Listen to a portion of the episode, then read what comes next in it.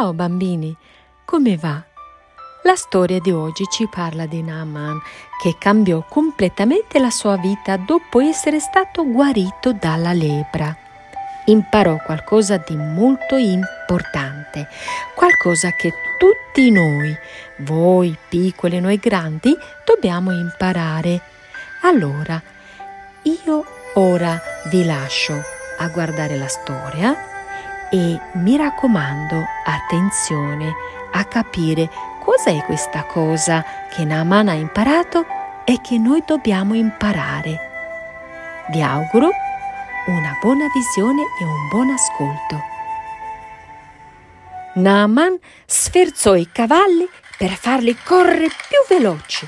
Il Dio del popolo di Israele, quel Dio in cui credeva la giovane serva ebrea, lo aveva guarito voleva subito far vedere la sua pelle pulita al profeta Eliseo. Il carro si fermò davanti alla casa di Eliseo sollevando un nugolo di polvere. Naaman scese e bussò alla porta. Il suo viso era raggiante di felicità. Questa volta fu Eliseo ad aprire e, vedendo il sorriso di Naaman che le attraversava il volto da parte a parte, sorrise anche lui a sua volta. Naaman gli mostrò la pelle di nuovo morbida e liscia e ringraziò un'infinità di volte Eliseo. Ora so che non c'è altro Dio al mondo come il Dio di Israele, esclamò Naaman. Ti prego, accetta questi doni. I servitori incominciarono ad aprire i pacchi che contenevano l'oro, l'argento e i vestiti che avevano portato dalla Siria. Eliseo alzò la mano. Ma no, disse scotendo la testa, io non accetterò alcun regalo. Eliseo non voleva prendere i regali di Naaman, perché voleva che capisse che era stato Dio e non lui a guarirlo. E poi non voleva che il capitano Naaman pensasse di poter pagare Dio per essere stato guarito i doni di Dio sono gratis. Si sentiva ripagato dalla gioia di vedere che Naaman aveva finalmente conosciuto il vero Dio. Naaman però volle insistere. Ti prego, prendi questi doni, voglio solo mostrarti la mia riconoscenza. Ma il profeta Eliseo fu irremovibile. Naaman chinò il capo per ringraziare sia Eliseo sia il suo Dio.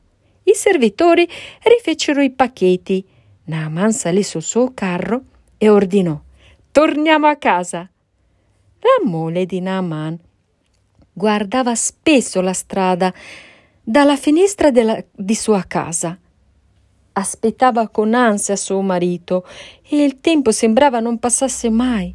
Ma ecco, che cos'era quella nuvola di polvere? Qualcuno stava arrivando. Sì, era proprio Naaman. La signora Naaman le corse incontro col cuore che le batteva forte e guardò il capitano scendere dal carro. Sì, le macchie bianche della lebbra erano scomparse. Che gioia! gridò, piena di felicità. Naaman rise giosamente con lei mentre le raccontava tutto quello che era successo. Sapevo che la nostra giovane serva aveva ragione e che il profeta poteva guarirti, gli disse infine la mole.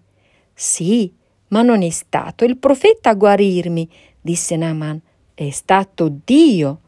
Non c'è un altro Dio come lui. L'Iddio di Israele è l'unico vero Dio.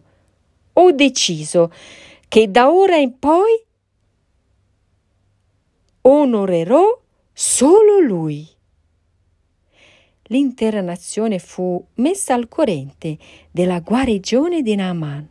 in tutta la Siria, si venne a sapere che in Israele c'era un Dio che poteva fare cose che mai alcun altro idolo avrebbe potuto fare.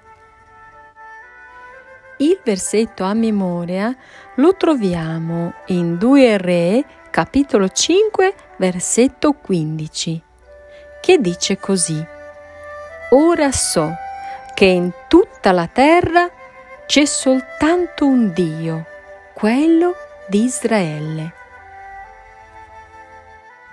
Cari bambini, Naaman ha messo per primo posto Dio. Lo sapete, anche voi potete mettere Dio al primo posto ogni giorno della vostra vita. Serviamo gli altri, ma diamo a Dio il primo posto. Questo è il messaggio di questa storia. Io vi saluto, vi mando un abbraccio e vi do l'appuntamento alla prossima storia. Ciao!